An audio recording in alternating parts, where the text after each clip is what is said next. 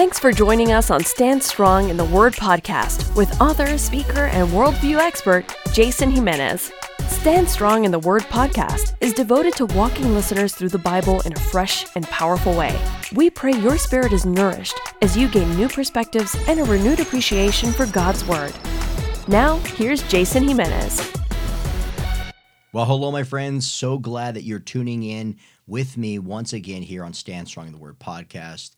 I just love this time that we have together. You know, just recently we were looking at some of the numbers and seeing how uh, we are spreading in different parts of the globe, which is exciting. More people in Scotland, got people in Africa, Europe, all throughout the United States of America. So I just want to thank you for your support, for your prayers, for your continual, you know, just prayers that this ministry platform, this Bible study podcast will continue to grow all over the world because our prayer here Stand Strong in Ministries is that we produce content, whether it's through my speaking, uh, my books, this podcast in particular, other avenues of videos, that people understand who Jesus Christ is, that they would come to know him as their Lord and Savior. And many Christians, particularly you, my friends, listening right here, right now, no matter if you're in your car, you're at home, uh, you're working out, whatever the case may be, uh, that we together would stand strong in our faith,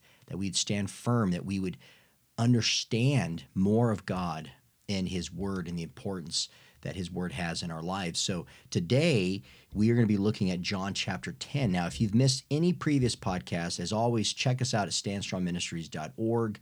Click on podcast, whatever platforms you guys have, but that SoundCloud is up there with our notes. Google Play. We're going to be uh, putting this podcast on Stitcher pretty soon. So if that's uh, one of the avenues that you've used for various different other podcasts, and up to this point, obviously you haven't been able to use it here for Stand Strong the Word podcast, but pretty soon uh, that will be available. So uh, you know, check back a couple times, maybe put a search in there. Uh, we've been talking to some of our engineer people, and we'll be putting that up shortly. So stay tuned to that. So last week we talked in John chapter 9, podcast 70 we looked at the blind man that Jesus healed outside the temple. So we continue our study here now in John chapter 10, and we'll be looking at verses 1 through 21. And the title today is The Perfect Model of a Good Shepherd. Now, to bring up to speed, if you remember, as I mentioned, Jesus was outside the gates, right, where people would be heading to the temple in John 9, verse 8. And there was a blind man that was there. And Jesus, remember, spat in the ground, put mud on his eyes, and said, Go and be uh, healed if you go to the pool of uh, Siloam. And the man does it. Now, when there was a ruckus, people were identifying that this, or you know, questioning whether or not this was indeed the man who was blind outside the temple. And many people started to verify that it was was him. Of course, he was saying that it was him.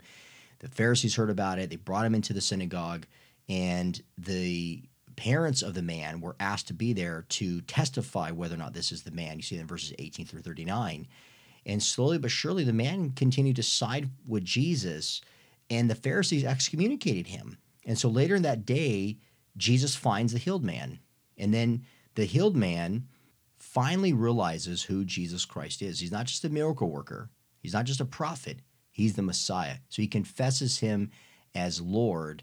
And then at that point, the Pharisees who followed the man in John 9, verse 40, ask this question to Jesus Are we also blind? So that's where we pick things up now because in John chapter 10, Jesus directs this message particularly to the Pharisees. Now, let me read you this commentary and then we'll jump right in and read the context of John chapter 10. This commentary writes In this context, the healed man is one of the sheep who hears Jesus' voice. Those who expelled him from the synagogue are compared to thieves, robbers, and wolves, and Jesus is the good shepherd. By putting the man out of the synagogue, Israel's leaders treated him as not part of Israel. In light of the Old Testament background, however, however, Jesus, as the good shepherd corresponding to Yahweh in the Old Testament, affirms that the man really is one of his sheep. That is to say, that he does belong to God's people. Meanwhile, Jesus portrays some of Israel's leaders in his day as being like the leaders of Israel who were condemned as exploitive shepherds in the Old Testament. Now, I do want to say this before I jump into the passage that this particular lesson today is the distinction between a good shepherd and a bad shepherd. Now, we know Jesus Christ in this case contextually and theologically, he is the good shepherd. He is our overseer of our souls. No one takes that role. We play that to some degree as a father in our home or as an elder pastor in the church that we are overseers. We see this in Hebrews chapter 13. But ultimately, he is the chief shepherd, right? He is our savior. He is the, the final judge. So when we're reading through this and we're looking at the case that Jesus sets forth, that him being the good shepherd and how he loves the sheep, and then we look at the people he's saying this to, I want you to put this in perspective of your own life, what church you attend, the kind of shepherds that you have in your life. Now, we know that God has put people in our lives, and we are to be grateful for that, but we're also be discerning. We're to test the spirits. We're to hold fast to that which is good. I've been doing this for well over 20 years, and I've partnered with a lot of people, and they come to find out they were hypocrites, or they're living a double life, or they weren't really saved. But for the most part, people are saved in the ministry and are trying to do the best to their ability. But oftentimes we get sidetracked. Oftentimes we try to do things in our own strength. Sometimes our motive is not aligned to the Word of God and being directed by the Holy Spirit. And so you see a lot of bad outcomes, certain behaviors that are not honorable to the Lord. And so I want you to consider this because it's important that we as Christians are to be shepherds of people that God has placed in our life, but we're also to be under people who are following the example of Christ as being that good shepherd. Because Jesus regularly in his ministry, as you and I know, as we've been going through a teaching here in the Gospels, that there are a lot of bad shepherds. And when I say bad shepherds, I mean false shepherds, because that's what Jesus talks about here in John chapter 10. So I say that because oftentimes we get confused. So many times in my travels, many people come to me and they put out scenarios or situations and say, Hey, this is happening in my church, or I'll talk to a pastor. I was just talking to a pastor actually the other day, and I'm going to be part of this big network and to go teach and to help these pastors stand strong. And as we were discussing and talking, he was sharing with me just how complacent a lot of the people in his network, a lot of these pastors have become, and kind of the divide and and that's common and and that's sad and it's unfortunate and yet here this pastor he's crying out he's trying to shepherd these shepherds right? And that's sometimes a difficult task. But i think we can't get so sidetracked. We have to be looking at jesus christ ultimately as our good shepherd. But we're not to abuse the passage to say well he's my shepherd. I don't need any other shepherd in my life because the bible is very clear that we need accountability and we need to be turning to people that God has placed in our lives to help us in our spiritual growth. So let's make sure we have that biblical perspective. And so as you look at this text today, I don't know what your situation is. I don't know if you're in a good church, a bad church, or no church at all. But I hope that this time that we have together, that you can really examine your life right now in the church world and be able to, when you're done with this passage of scripture with me today, that you're able to identify the good shepherds in your life and the bad shepherds. Now, obviously, we want to be that good shepherd because we want to follow the example of Christ. So, with that being said, let me jump right here in John chapter 10, beginning in verse 1. Jesus writes here Truly, truly, I say to you, he who does not enter the sheepfold by the door, but climbs in by another way, that man is a thief and a robber. But he who enters by the door is the shepherd of the sheep. To him the gatekeeper opens. The sheep hear his voice, and he calls his own sheep by name and leads them out. When he has brought out all his own, he goes before them, and the sheep follow him, for they know his voice. A stranger they will not follow, but they will flee from him, for they do not know the voice of strangers. This figure of speech Jesus used with them, but they did not understand what he was saying to them. So Jesus again said to them, Truly, truly, I say to you, I am the door of the sheep. All who came before me are thieves and robbers, but the sheep did not listen to them. I am the door. If anyone enters by me, he will be saved and will go in and out and find pasture. The thief comes only to steal and kill and destroy. I came that they may have life and have it abundantly. I am the good shepherd. The good shepherd lays his life down for the sheep. He who is a hired hand and not a shepherd, who does not own the sheep sees the wolf coming and leaves the sheep and flees. And the wolf snatches them and scatters them. He flees because he is a hired hand and cares nothing for the sheep. I am the good shepherd. I know my own, and my own know me. Just as the Father knows me, and I know the Father, and I lay down my life for the sheep. And I have other sheep that are not of this fold. I must bring them also, and they will listen to my voice. So there will be one flock, one shepherd. For this reason, the Father loves me, because I lay down my life that I may take it up again. No one takes it from me, but I will lay it down of my own accord. I have authority to lay it down, and I have authority to take it up again. This charge I have received from my Father. There was again a division among the Jews because of these words. Many of them said, He has a demon and is insane. Why listen to him? Others said, These are not the words of one who is oppressed by a demon. Can a demon open the eyes of the blind? Right, so let's jump right into this text and break it down and do some exploratory measures to fully grasp as best to our ability what Jesus, in essence, is saying here in John chapter 10, verses 1 through 21. So if you look back in verse 1, notice right out the gate, when they asked the question in John 9 40, Are we blind as well? Jesus is saying, Here's the truth. Literally, that's when he says, Truly, truly, he's saying, I'm not lying. You can authenticate this. This is not a lie. He who does not enter the sheepfold by the door, literally the gate, but climbs in by another way, the man is a thief and a robber. So, right out the gate, what is Jesus, no pun intended, what is Jesus saying here? What he's doing is first, he's using this analogy of herding sheep to differentiate between the Pharisees and himself.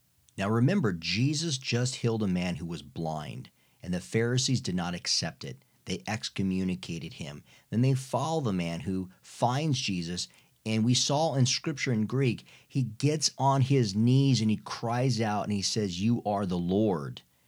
So, what Jesus is saying here now is, You guys are like thieves and robbers. You do things to manipulate the situation, in this case, the law, and you abuse it and you don't really care for these people. So, yes, you want to say that you're blind?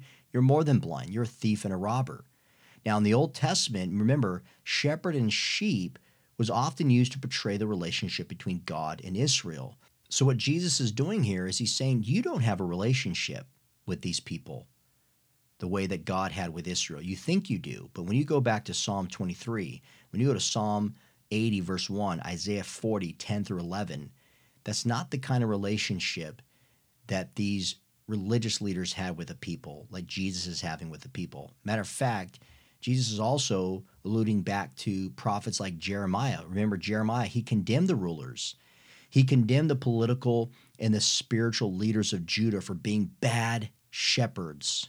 Jeremiah 23, verse 1 says, Woe to the shepherds who are destroying and scattering the sheep of my pasture, declares the Lord. So Jesus is saying, You Pharisees, you're false shepherds. You excommunicated this man who was healed from blindness because he believed in me, and you reject me. That's in John 9 24 through 34. So when Jesus continues this now in verses 2 and 3 and says, But he who enters by the door, so he's going to give, remember, he's going to differentiate. He's saying, You guys, you don't enter the sheepfold by the door, by the gate. You climb another way, meaning you're developing your own system, your own way of what you think is right. But then what Jesus is saying, he says, But he who enters by the door, that is the shepherd. Because he, he says here, to him, the gatekeeper, that just means the doorkeeper, the under shepherd opens.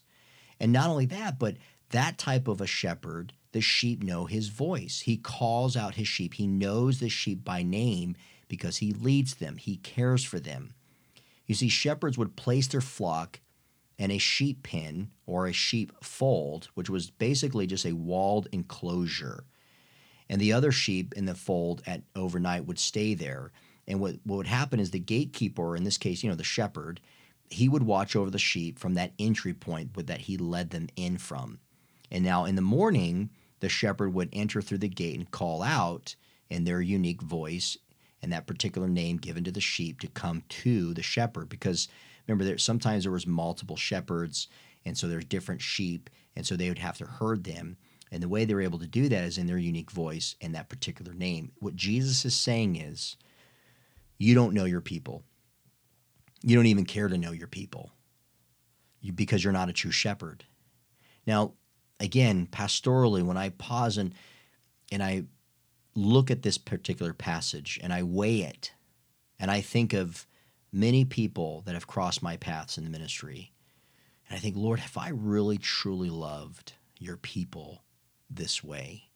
Even more so, I oftentimes think, what do people think of me as a shepherd? Do they see me as that?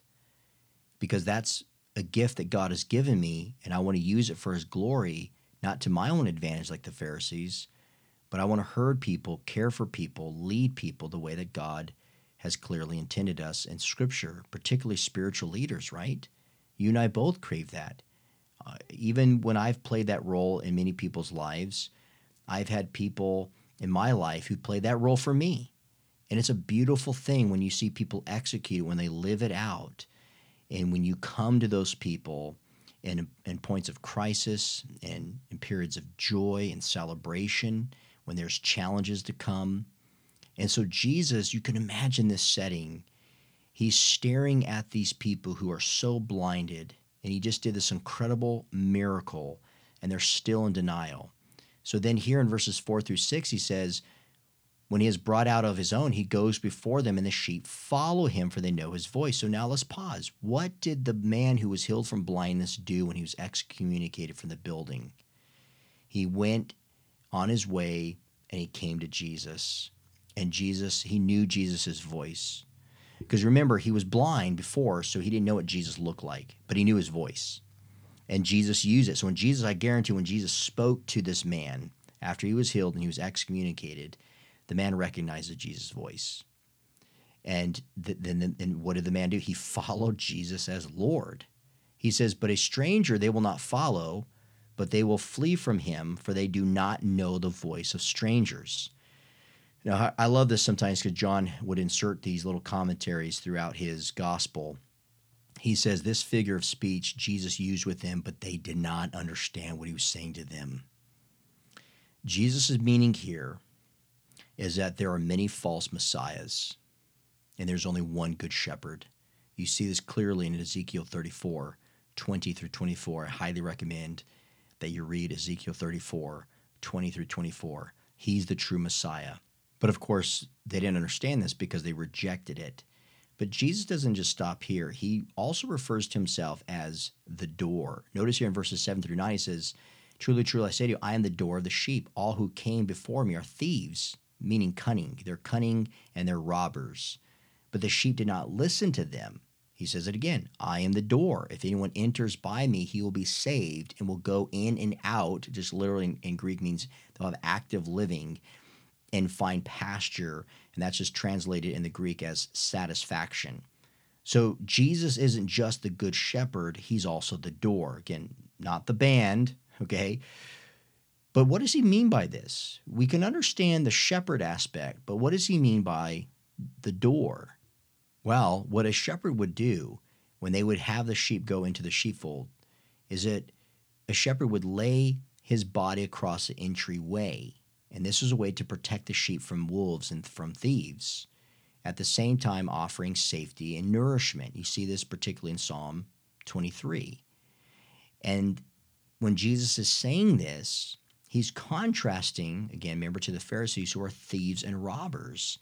They're false teachers who lead people astray. And here the shepherd is leading the sheep into a safe haven where they will get nourishment and meanwhile, they can rest because he's going to be there as the door to protect people to get in.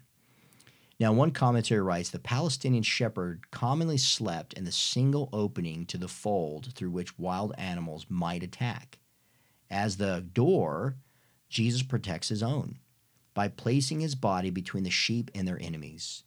The good shepherd guides his sheep to pasture, concerned not only that they have life, but that they have it to the full. So, these different analogies about the shepherd and about being the door, all of it points to Jesus saying he is there to protect his people, just like God did to Israel in the Old Testament. But just as God did that for the people of Israel, false teachers will rise up. Jeremiah prophesied against them, Ezekiel prophesied against them, and now Jesus, who is in the spirit of Elijah, is prophesying against them. So, here in verse 10, a famous verse, The thief comes only to steal, kill, and destroy. Now, this is in conjunction to Satan. So, in essence, Jesus is pointing their activity, how they shepherd, as that of Satan. He says, But I came, here's the contrast between false shepherds and good shepherds, but I came that they may have life and have it more abundantly. So remember, the responsibility of a shepherd isn't just to watch over sheep, but is to give them a better life. And then he stresses again in verse 11, I am the good shepherd. Then he says it again, the good shepherd lays down his life for the sheep. So not only up to this point has he talked about protecting, guiding, and nourishing the sheep, but now he talks about laying down his life for the sheep. Now remember, in contrast, if you go back to verse 1, from the very beginning, he says, He who does not enter the sheepfold by the door, but climbs in another way, that man is a thief and a robber. Then he talks about the hirelings, people that don't care about the sheep. They're just paid to look after the sheep. But when danger comes, he says here in verse 12 and 13, what do they do? They flee. And what happens? The wolf will snatch them and scatter them. And he flees, the man flees because he only cares about the money, not the sheep. So Jesus gives this distinction again between a shepherd and a hired hand. They're not just a false teacher, but they're doing it for the money.